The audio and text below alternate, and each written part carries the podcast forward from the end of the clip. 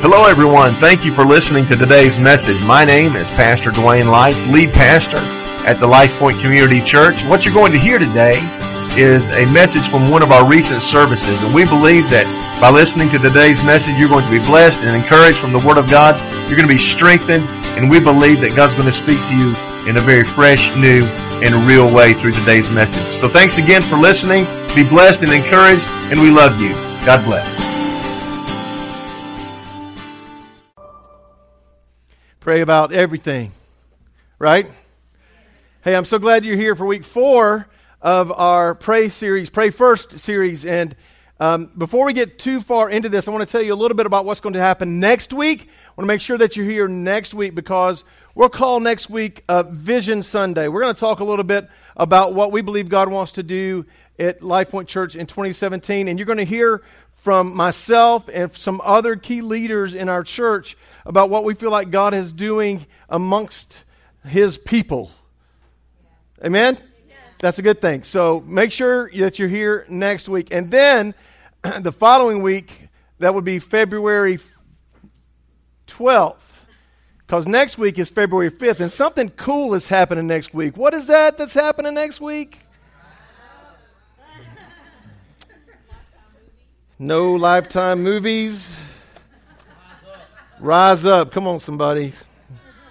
It's going to be fun. All right, so this is week four of Pray First. And so I want to encourage you to. Um, here's what I don't want you to do today I don't want you to um, just assume that you've heard all of the pray stuff.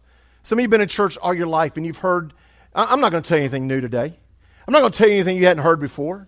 But I, I just want you to approach today's service with an open heart and an open mind. Because I believe God wants to speak something unique and powerful into your life about as we finish up this praise series. Uh, our, our key scripture for the entire series has been Jeremiah 33 3. If you don't memorize any other scripture in your whole lifetime, here's a good one. Here's a good one. The Bible says, Call to me and I will answer you. That is the greatest distinctive that Christianity holds above every other religion on the planet. We have a God who not only hears us, but responds. Is that good news today? Call to me and I will answer you and tell you great and unsearchable things that you do not know. Week one, just a quick review. We said that prayer should be our first response, not our last resort. Can I tell you a funny story about that? Well, I'm going to anyway. So, um, as you as you're aware, we had a wedding last week, and so uh, my responsibility at the end of the whole deal was to get Mikey's laptop and take it home with me because he had something else he wanted to do. I wasn't sure what was going on there, but, but so I grabbed. I was supposed to grab his laptop. Well, Monday, Monday, two days later, I'm, I'm actually in here breaking down the um, baptism pool from last week, and it just dawned on me that I did not grab Mikey's laptop. So I started to freak out a little bit. And so um, Eli- Ezekiel was kind of our DJ there, and I, I looked at him and I said, Don't touch the laptop. I'm taking it home with me. So I was hoping that he was rebellious and did it anyway. And I called him and I called Stacy, and, and Stacy said, Pray first. I went, okay. Prayer should be our first response, not our last resort. And, uh, and we, we said this what happens when we pray? Listen, heaven hears us when we pray. Stop, just stop a minute. Heaven hears you when you pray. Heaven pays attention, and God intervenes. What I said was better than what you said back. Heaven hears you. Heaven pays attention to your prayer and God intervenes. Yes. Then, week two, we talked about powerful prayer. We said that powerful prayer is a result of faith in the God of the outcome. How many you know that we don't need to tell God how to do his business? That he's well aware and he's well able to meet our needs, to, meet, to, to answer your petition in, in the right way. Um, and then last week we talked about the purpose of prayer. Not that it was an, a, a, comprehensive list. How many ever found strength in prayer? How many ever found direction? Found communion with Jesus, healing and cleansing. That's, those are some of the purposes of prayer. And let me tell you how, what kind of started this whole deal. Okay, you know, I, it, it, occurred to me one time. I was reading Matthew chapter 6, and, and The disciples said, Jesus, teach us how to pray. Now, don't you think they already knew the mechanics of prayer? Don't you think? They, they grew up Jewish. They, they understood what prayer meant. So they weren't saying, Jesus, teach us how to pray. See, but they had been watching Jesus for some time, and here's what was, here's what was going on. When Jesus prayed, water got turned into wine. Sick people got healed. Thousands of people got fed with a little boy's lunch. Dead people weren't dead anymore. So they weren't saying, Lord, teach us how to pray. They were saying, Lord, teach us how to pray like you. So today, we're going to talk about the posture of prayer. Now, does that mean that you should pray, okay, kneeling, standing, on your face, in your car? That's not what I'm talking about. The word posture means this posture is your attitude toward a thing, it's your perspective toward a thing, it's your approach toward a thing. How do we approach God in prayer? How do we approach God when we are uh, bringing Him our praise and our petition and our confession. We approach God with this, with impractical faith. Impractical faith.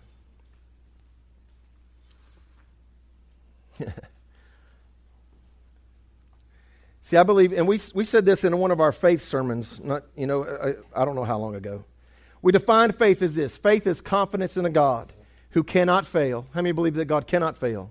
Oh, okay, so he can't fail even if he does something different than you think he ought to do. Uh, we, we asked last week, aren't you glad God didn't answer your prayer, every prayer you've ever prayed, just like you asked Him to pray it, to, to, to answer it? Faith is confidence in a God who cannot fail and a God who cannot change. Every good and perfect gift comes down from the Father of lights, in whom there is no variableness or shadow of turning. He cannot change. If he changed, he's a liar, and then he's not God.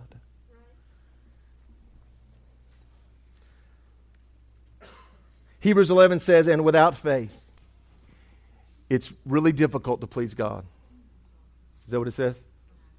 Without faith, it's impossible please God because anyone who comes to Him, or can we say it like this? Anyone who approaches Him, here's what their posture should be they must believe that He exists and that He rewards those who earnestly seek Him.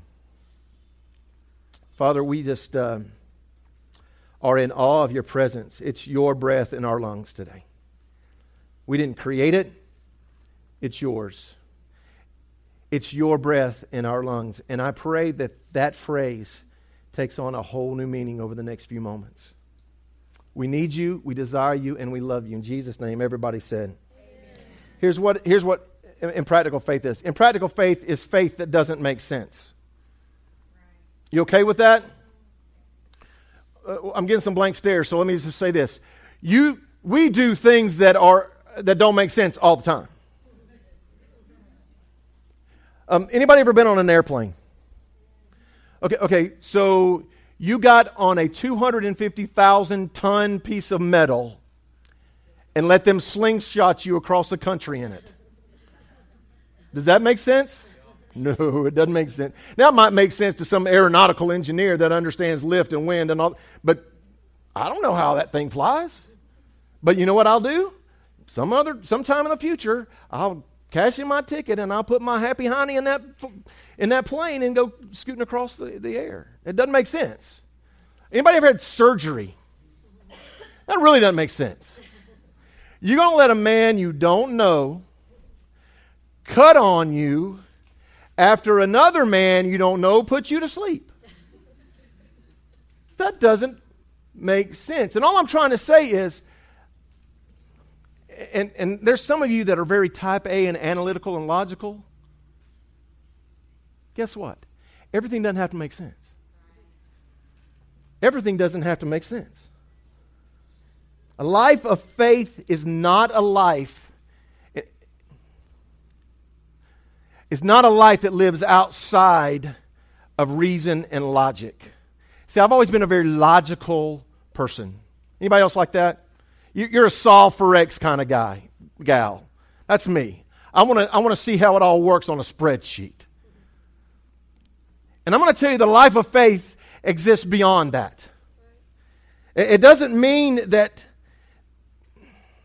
it doesn't mean that there's no place for reason and logic and analysis in the life of a believer because I believe there is. But here's, here's, what, here's what people that don't p- put stock in faith want you to believe that there might be a place for faith, but reason and intellect and logic, if, if faith is here, reason and intellect and logic is here. And see, I, I just choose to believe that the opposite is true. See, I believe that there's a place for reason and intellect and logic and analysis in our life. I believe that it's okay for us to want things to make sense. I just happen to believe that if reason and logic and intellect and analysis is here, that faith is here. See, I don't believe that faith exists outside of reason and logic. I believe that faith isn't the absence of intellect, that faith transcends intellect. Here's what people might, might want you to believe that, that the time for miracles, that the time for supernatural activity is gone. And I'm going to tell you that I've seen too many to doubt them. Let, let me ask you a question. How many of you have act, know that there was a time in your life when God absolutely intervened on your behalf for something? See, look, look around. See, I, I, all of those things didn't make sense, did they? those, those provisions that came what seemingly out of nowhere. That doesn't make sense. I remember being a child, I was I had chronic bronchial asthma as a child, and I was 150 miles away from my medicine. Had the worst asthma attack I had ever had in my life. I was about 11 years old. I was uh, at my grandmother's house in Pelzer, South Carolina, which is just east of West Pelzer, South Carolina. For those of you who were wondering. I love my grandmother so much, I got out and cut her yard one day, and, and it caused a severe asthma attack, and I literally thought I was dying. Have you ever tried to breathe through a coffee stirrer? That's, I, I was so sick, I, was, I just knew I was dying, and, and, and my medicine was so far away, and, I, and this freaked me out a little bit because I didn't know the Lord at this point. And my grandmother came in, and she got a bottle of oil. I had never heard of anointing oil, never heard of such a thing, but it, how many know when you're desperate, you don't care? And she touched my head and prayed and prayed, a, prayed in a spirit, a beautiful prayer. And let me tell you something I had never had an asthma attack that bad and not wound up in the hospital. I woke up just as clear. That doesn't make sense.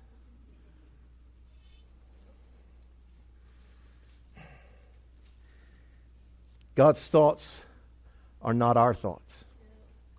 God's ways are higher than our ways. Scripture says it like this 1 Corinthians 2 and 5 says, So that your faith may not rest in the wisdom of men, but in the power of God. So when we pray, we should have impractical faith. And that's what we're going to talk about. See, sometimes faith just doesn't make sense. Does it make sense that you surrender your life to follow a Jewish carpenter that hasn't been on the earth for over 2,000 years. Doesn't make sense. Does it make sense that you, you give up one of your only off days every week to walk in the door and sit here and, and listen to me rant and rave? Does that make sense? It doesn't make sense. Does it make sense that some of you give a significant portion of your income so that the message of the gospel can go forward from Life Point Community Church. Does that make sense? It doesn't make sense. It doesn't make sense unless. It doesn't make sense unless you've had an encounter with that Jewish carpenter. It doesn't make sense unless your life has been transformed by giving up your life to follow him. See, those of you that have surrendered your life to Jesus, I wonder what it would take for me to talk you out of it. I couldn't, could I?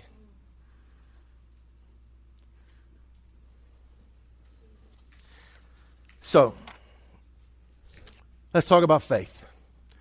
I, I, think I mentioned this to you once before. My wife used to sing a song when we were worship leaders at the Loganville Church of God.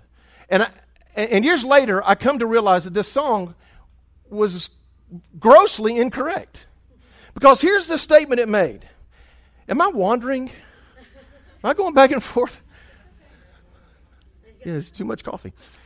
Here's the statement that it made it, it said, Faith is stepping out on nothing and landing on something. Now that sounds good, and it, it was a cool little hook in the song. But I need you to hear me. Faith in the God of the universe is not stepping on nothing. We don't step out. When, when we take a step of faith in our walk with Christ, it's not on a nothing, it's on a firm foundation. It's on the promises of God in His history. Faith has a firm foundation. It's not a nothing, it's a someone. Isn't that true?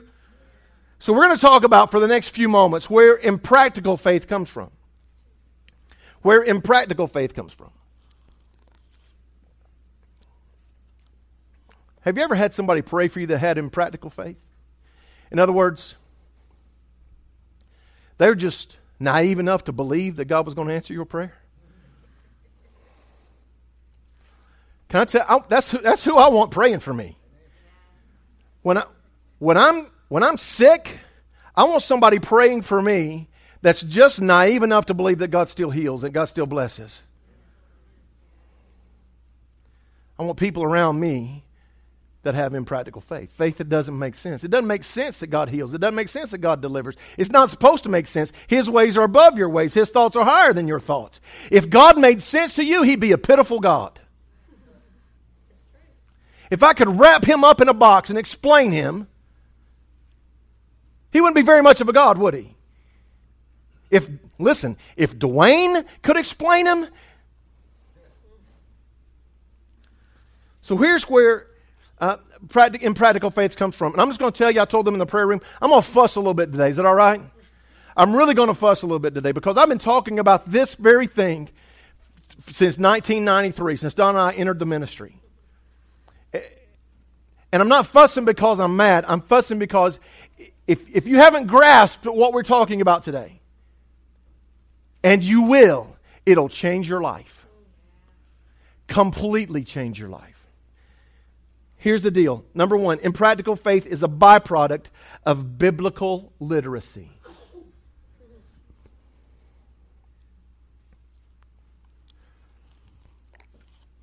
So, can you figure out what I'm going to fuss about? Truth of the matter is this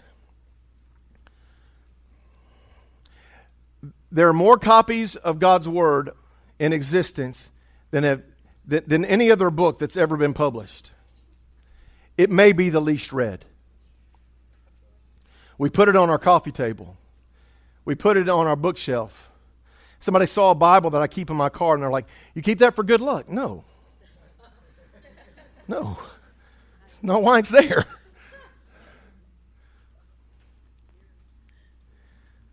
Here's what Scripture says of itself. So faith comes, this is Romans 10 and verse 17. So faith comes from hearing, and hearing by the Word of God.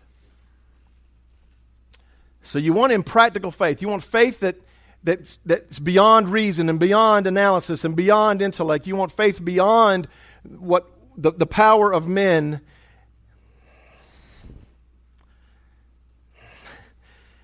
It's difficult to have faith in someone you don't know. Here's, here's the illustration I shared with them in the prayer room. My wife is on her way home from school.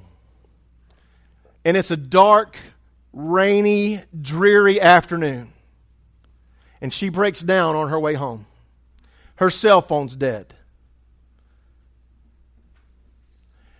So let's just suppose that someone named Dwayne pulls up beside her, that's not me, and offers her a ride home, says, Come get in my car, I'll take you home. How's she going to feel about getting in the car with him?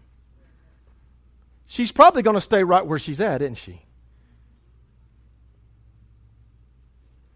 But if I come by, or John Maxey comes by, or David Weeder comes by, come on, we'll give you a ride. She's going to get out of the car and she's going to get in the car with us, right? You know why? Because she knows us and she trusts us. The reason we might not have faith is because we don't know the person we're talking to.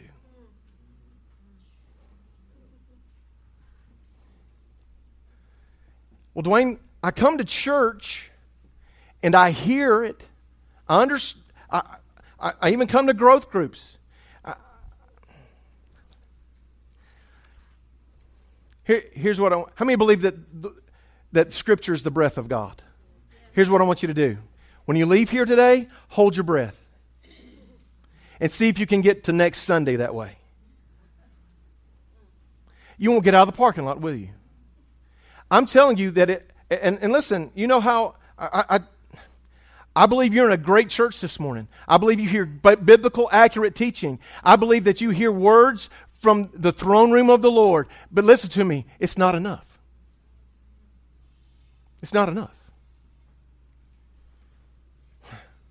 You are, when you're, when you're opening that word, you're breathing the breath of God. It says of itself, all scripture, Second Timothy says, all scripture is given by inspiration of God. That word inspiration literally means the breath of God. So let's sing this song a little different. It's your breath in our lungs. Well, how's it get there? See, that's more than a worship chorus. That's a declaration that God's word lives in my life.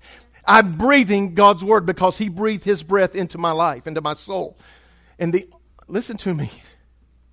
Man, I, I love it that you're here, and I want you to come every Sunday, and I want you to come every Wednesday night, but it's not enough.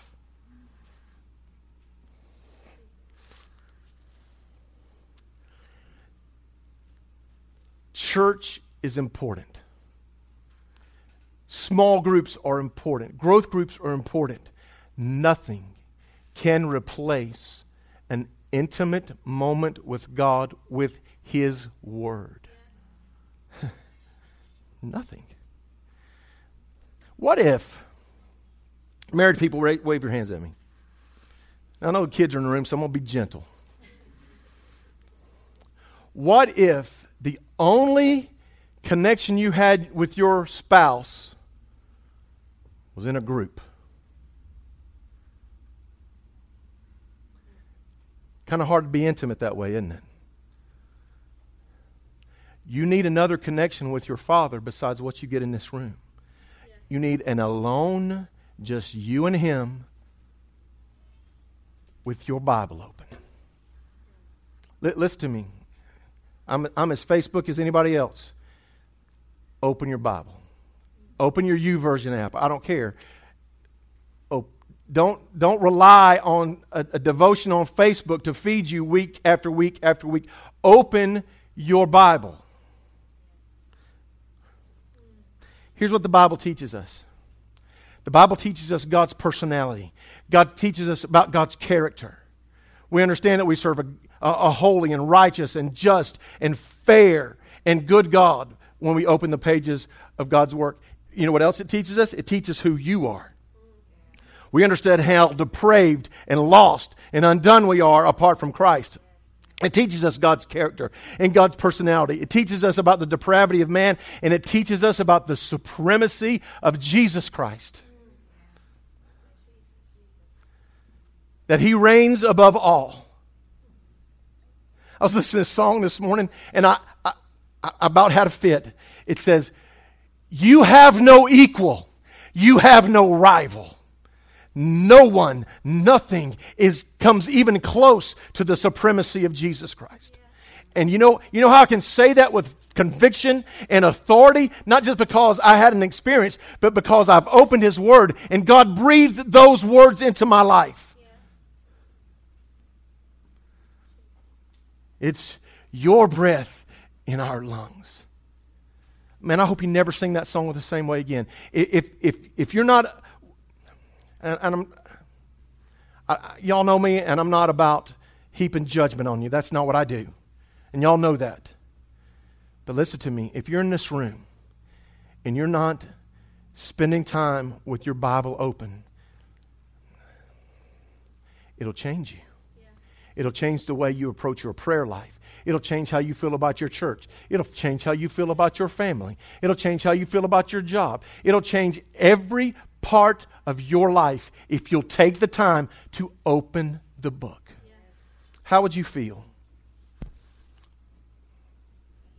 if, if you wrote a love letter to someone, someone that you care deeply about, someone you'd made great sacrifices for, and then found out that they never bothered to break the seal on the envelope?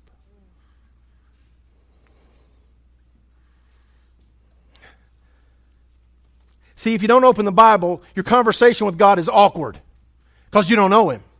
I call it second date awkward. See, how many of you remember a first date with someone? You see, you got something to talk about because you don't, you know, where do you go to school? I don't know. Where do you go to school? Tell me about your family, blah, blah, blah. It's the second date that determines whether or not you're going to spend any more time with that person. Because all that preliminary stuff is gone, and now you just got to See, sometimes if, your prayer life is awkward, it's because you, you, don't, you don't know who you're talking to. I did a, I did a really odd thing when I first gave my heart to the Lord. I didn't, I, I bought a Bible and I started to read it.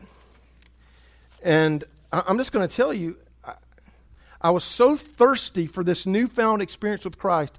I, I, noticed something, and I was, y'all have to just forgive me because I was a little, I was very naive about Scripture, and I was very naive about how you do things. And so I bought this Bible, and I opened it up, and I started reading in the New Testament.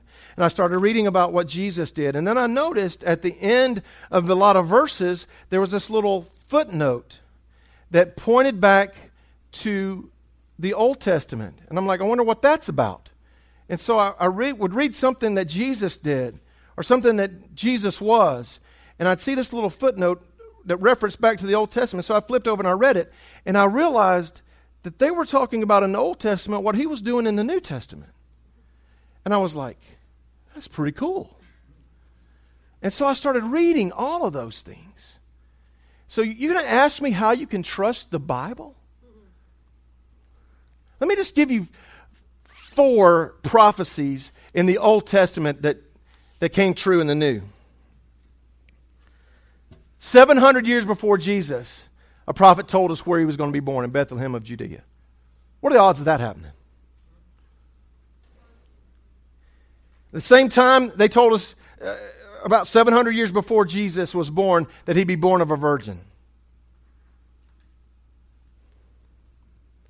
A thousand years now get this, a thousand years before Jesus was born, there was a prophecy that he'd die by crucifixion 800 years before the Romans invented it.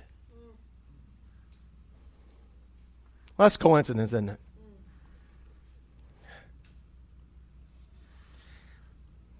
There's two passages of Scripture, one in Zechariah and one in Matthew. Zechariah told us that Jesus would betray, be betrayed for 30 pieces of silver. And if you read the end of the book, the book of Matthew, it wasn't 28, it wasn't 32, 30 pieces of How does that happen? And I told y'all that to tell you you can trust the Bible. And I want to give you a little illustration. Um, uh oh, I need that. Let's see, Donna, come up here. Benjamin, you'll help me. Elijah will help me. You want to help me? Come on. Let's see. Who else? Who else wants to help me? Come, come on, Stacy. How many we got? One, two, three, four, five. Wes, Aaron, come help me. All right, now don't do anything with this quarter until I tell you, okay? come, come, on, come over this way. Y'all, y'all come on in so everybody can see you. Y'all getting the lights. This is what, what we're paying you to come to church today. Okay, okay. Here's what I want you to do. You ready? When I say one, two, three, flip, I want you to flip your coin catch it, reveal it, okay? Okay, okay if you don't catch it, pick it up off the ground. It's, it's really, all right? When I say flip, flip, catch on your palm, okay? On your hand. You ready? One, two, three, flip. That was pitiful. Okay, okay. Uh, is it on your hand?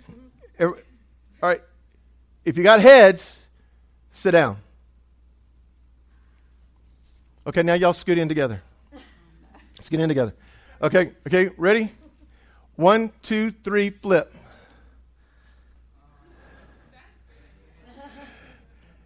Ready? If you got heads, sit down. All right, here we go. Do it again. What you got? Do it again. What you got? Heads, sit down. Can keep your quarter. Keep your quarter. The odds that Jesus would have fulfilled those prophecies that we just read about are the same as if someone were to stand here and flip a coin and it come up tails 300 times in a row. Can you trust your Bible? Absolutely. It is the breath of God. It's proven itself over and over and over. It's historically accurate.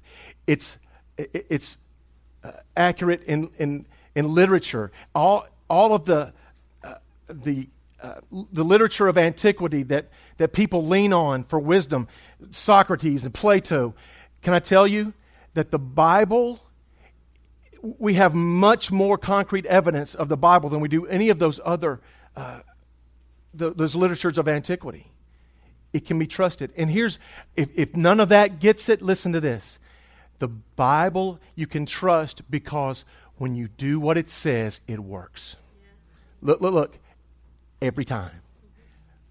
Look again. For everybody. It works. But it only works when it's open. In fact, that Bible that I talked about was called the Open Bible. And I remember reading that first paragraph in the introduction, and it said, We wanted to print a Bible that you would open. Because those publishers knew what I'm trying to tell you today that the Word of God, if you don't apply it to your life and you don't understand it and you don't read it, and, and, well, Dwayne, I have a hard time understanding the Bible. Of course you do. That's why there's 10,000 seminaries on the planet, because we're all still trying to understand it. But guess what? It's true. And if you'll chase it, God will speak those words into your life. How many just know that the Bible is real and it's true and it's worked in your life? All right, let's go on.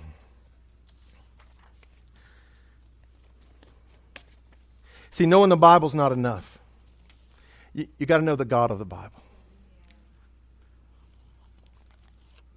You see, it'd be cool if you had so much knowledge of the Bible that you could win any Bible trivia game. Do not play Bible trivia with my wife. But, but listen, it, it doesn't mean very much if I'm not in, intimately acquainted with the God of the Bible. So, in practical faith, it's a byproduct of biblical literacy, and it's also a result of a genuine encounter with Jesus. This past Wednesday night, I passed out this sheet of paper looked like this. And it was, it's just a, a, a little two page deal with scripture promises. And, and so I just asked those that were, were here with us to just read over and show me one that, you know, just read one to me that just jumps out at your heart. Well, someone looked at Psalm 34 18 and they said, they read this, and they got into about three words before the tears began to fall. And they said, The Lord is close to the brokenhearted, saves those who are crushed in their spirit. And they went on to talk about how, during a very difficult time in their life, that this passage of Scripture brought hope and peace and meaning. And, and, and I'm not even sure why, but I, I, I just I asked this question so, what would it take for someone to convince you that that passage wasn't true? And they said, it'd be impossible. And I said that to say this. When the Word of God is intertwined with our prayer life, when the Scripture that we read, can I tell you there are times in my life when I don't know what to pray.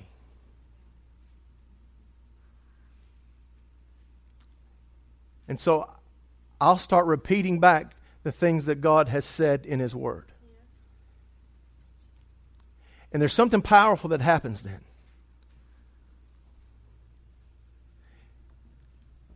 When, when you begin to to, talk about the promises of God and the good things that He's promised and the things that He's declared over your life through the pages of His Word, something in your soul. I, believe that's what Scripture means when we just read that faith comes from hearing the Word of God.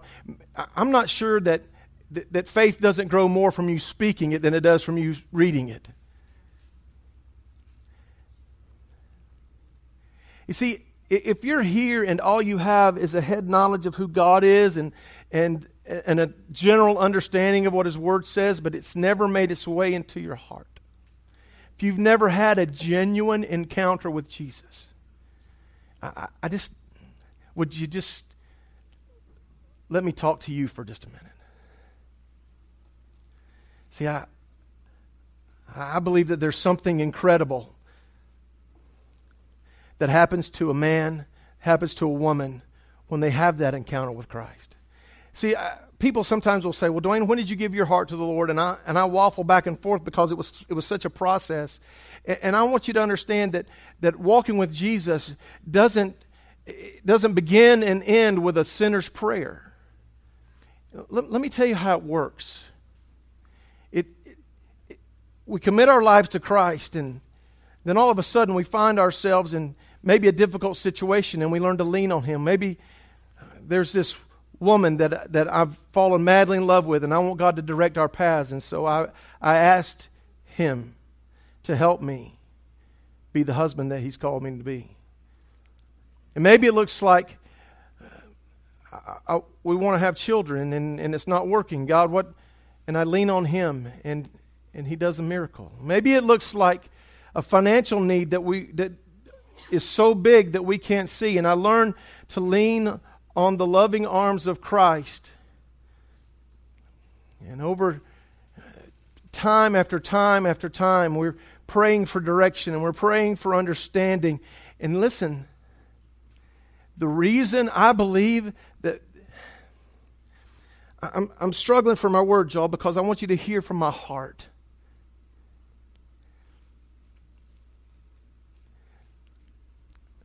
I, I can't bottle faith for you. I had a conversation with a friend one time. We were, I was sharing my faith with him. He said, Dwayne, there's just part of this I can't get past. It's the whole virgin birth thing. I don't, I don't, I can't, I can't get past that. And I finally just said, well, that's why we call it faith.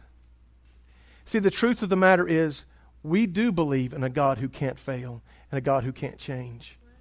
And, and the reason I believe in that is not just because I've read about him, it's because I've had an encounter with him. And that encounter started when I was 14 years old. And there have been, there have been so many times, so many times when I've put my hand up and said, not with my lips, but with my heart, you know, God, I don't need you right now.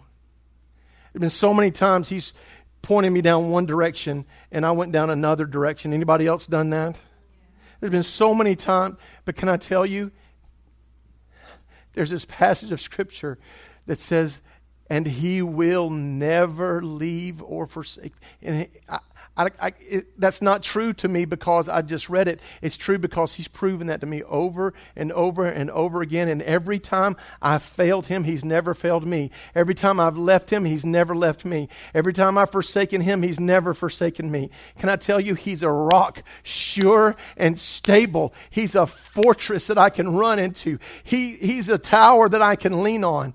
He's a name that's above every name. There is no equal. There is no rival. His name is Jesus. And if you don't know him intimately, please, I'm, with all that's in me, we talk about faith and we talk about prayer, but at the end of the day, it all starts here. If you don't know Jesus intimately, please don't leave this building today. Why, Dwayne? So you can put our name on a roll? Yes, but not here.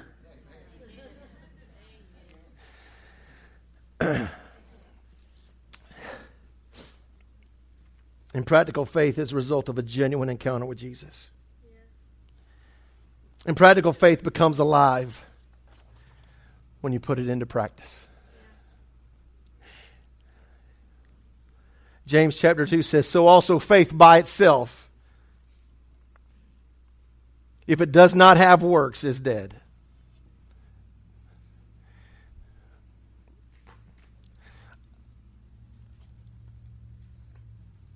Now listen, I, I know I know we're all about we believe in the grace of Christ and the mercy of Christ and that there's nothing you can do to earn your salvation. It's it's it's a free gift from God, lest any man should boast, Ephesians says.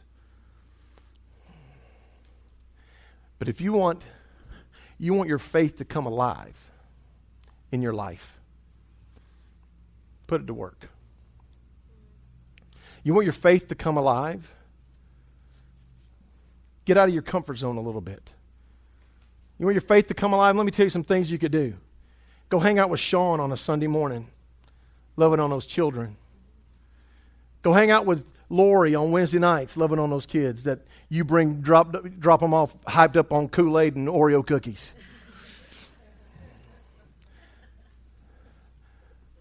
Go hang out with Mikey and Trent and Nikki and Justin, those guys that are loving on teenagers on Wednesday nights. Next time you see somebody crying in Starbucks, pray with them. Share your faith. Invite somebody to church. Put your faith into action. Put some legs on your faith.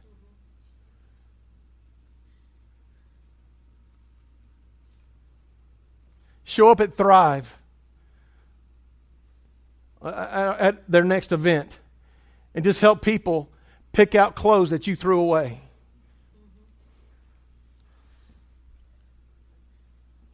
Watch somebody cry because you, you've, you've helped them keep their pet fed. You want your faith to come alive? Get off your couch. You want your faith to come alive? Get off the pew. You want your faith to come alive? Open your mouth and tell somebody about Jesus. You want to freak somebody out? They, they know you come to church. And so they're going to say, Yeah, pray for, grab their hand in the middle of the hall. You know what? Nobody's ever done that to them. Wake up tomorrow morning. God, I believe in you. I believe that you've done a work in my life. Help me put legs on my faith today and, and be careful. It's a dangerous prayer.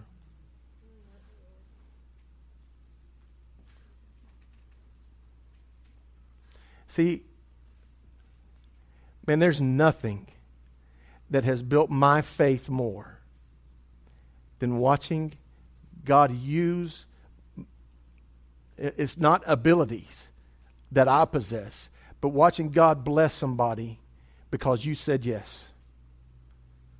Not too long ago, Kathy will tell you these connection cards come in, and um, sometimes it's just amazing. Uh, and, and I sit at my desk sometimes and I'm just in awe. And here's all it said Thank you for providing a place where I can worship freely. Now, that built my faith. Yes. That maybe, you know, maybe nine years ago, 10 years, how many ever years ago God started dealing with us about Life Point? Maybe it was for that one right there. Yes. Maybe, it wasn't for the 10,000. Maybe it was for that one right there. Yes. So I'm going to tell you if you want your faith to come alive, resurrect it. Do something. Do something. What about I promise you, look, look at my eyes right here. Every eye is right here. We are not the biggest church in town, but I promise you there's plenty of stuff you need to do. You can do. Well, I want to I want to preach. Well, you know what? God may ask you to wipe a hiney before you get up on the pulpit. You want your faith to come alive? Put some legs on it.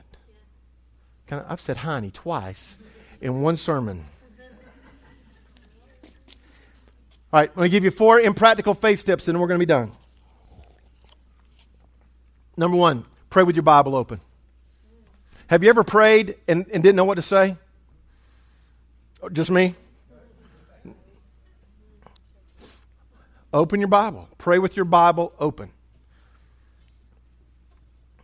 Number two, when prayer is difficult, worship. Can I, can I tell you, if, if you're at a place when you're, you're trying to stimulate your prayer life, and, and you kneel down to pray and, and you don't know what to pray for, maybe what you're trying to pray for it hurts too much to even articulate it. Have you ever been there? Hey, just start praising the Lord. Just start speaking words of worship. I got two new ones now. When I'm praying, I'm going to say this God, you have no equal, you have no rival. I'm to, you want to get God's intention? Start bragging on his son. Parents, raise your hand. Man, if you were walking by somewhere and they were talking about, man, them Maxi boys are awesome, you're going to turn your ear, aren't you? Man, when some of you guys come up and brag on my kids, man, that gets my attention. And I'm not saying I'm God. I'm not saying, but don't you think if, if we're praying and we, God, thank you for your son that so freely gave his life, who loved me when I was yet a sinner. He's going to pay attention. So when prayer is difficult, worship. Pray with your Bible open. When God answers your prayer, listen, tell somebody. Revelation tells us, and they overcame him by the blood of the Lamb and the word of your testimony. Man, if, if God pays a bill, tell somebody. If, if God healed a hurt, tell somebody. If God brought peace where there was none, tell somebody. And then lastly, make your faith active. Do something. Do something. Donna, come.